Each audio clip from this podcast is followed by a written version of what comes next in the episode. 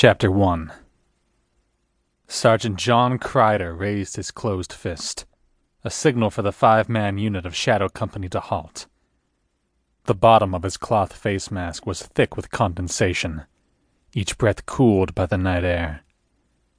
He motioned twice to his left. Somewhere behind him, his team would be moving to their designated locations.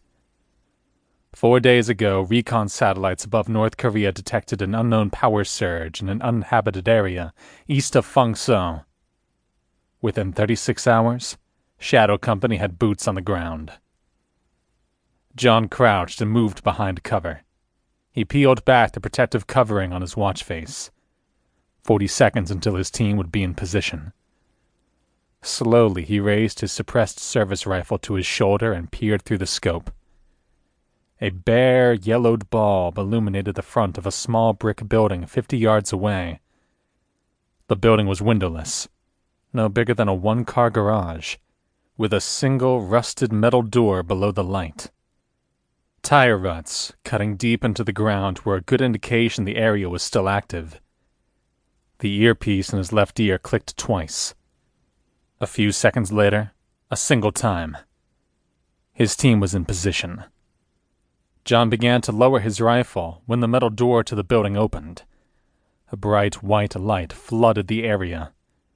Two figures, in military uniforms, stepped out into the night. One lit a cigarette while the other walked over and relieved himself on the side of the building. John pushed the communicator around his neck twice.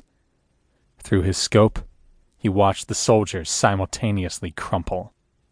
Advance he said in a low whisper. The throat mike would carry the order to the rest of the unit. John moved from cover and converged on the small building. Rodriguez and Zimmerman from Unit 2 were already dragging the bodies into the nearby brush when he arrived. On the outside, the shed door looked weathered, but it hid a foot of steel behind it. Felts, you and Osborne stay sharp. A door this thick is hiding something, John said. Roger that, boss. Osborne's voice echoed over the com. We'll keep your backside clean. Rodriguez and Zimmerman followed John into the vacant, well lit interior. Rodriguez walked the perimeter, examining the galvanized flooring. You think there's some sort of trap door here? Rodriguez asked. Zimmerman pulled the door closed. I don't see any seams on the floor, the guards were definitely Corey's, but they didn't seem too worried about security. John walked, looking for anything they may have missed.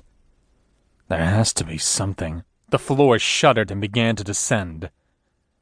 Felts, John said into his com. It looks like this thing's an elevator. We may lose audio. The communicator crackled. We'll wait 40 minutes before heading back to camp. Good luck. Felt's voice answered. John took a defensive position by the back wall, facing forward. Zimmerman and Rodriguez followed suit, each taking a wall.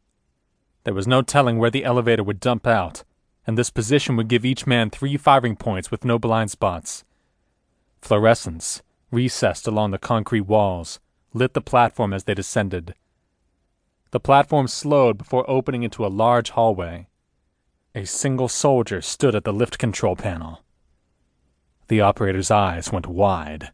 Chim Ibja! A muffled thud of Zimmerman's silenced rifle reverberated. The shot took the lift operator in the throat before he could fill his lungs again. John gave the signal, and the three advanced. The passage was quiet except for the soft hum of the industrial lights.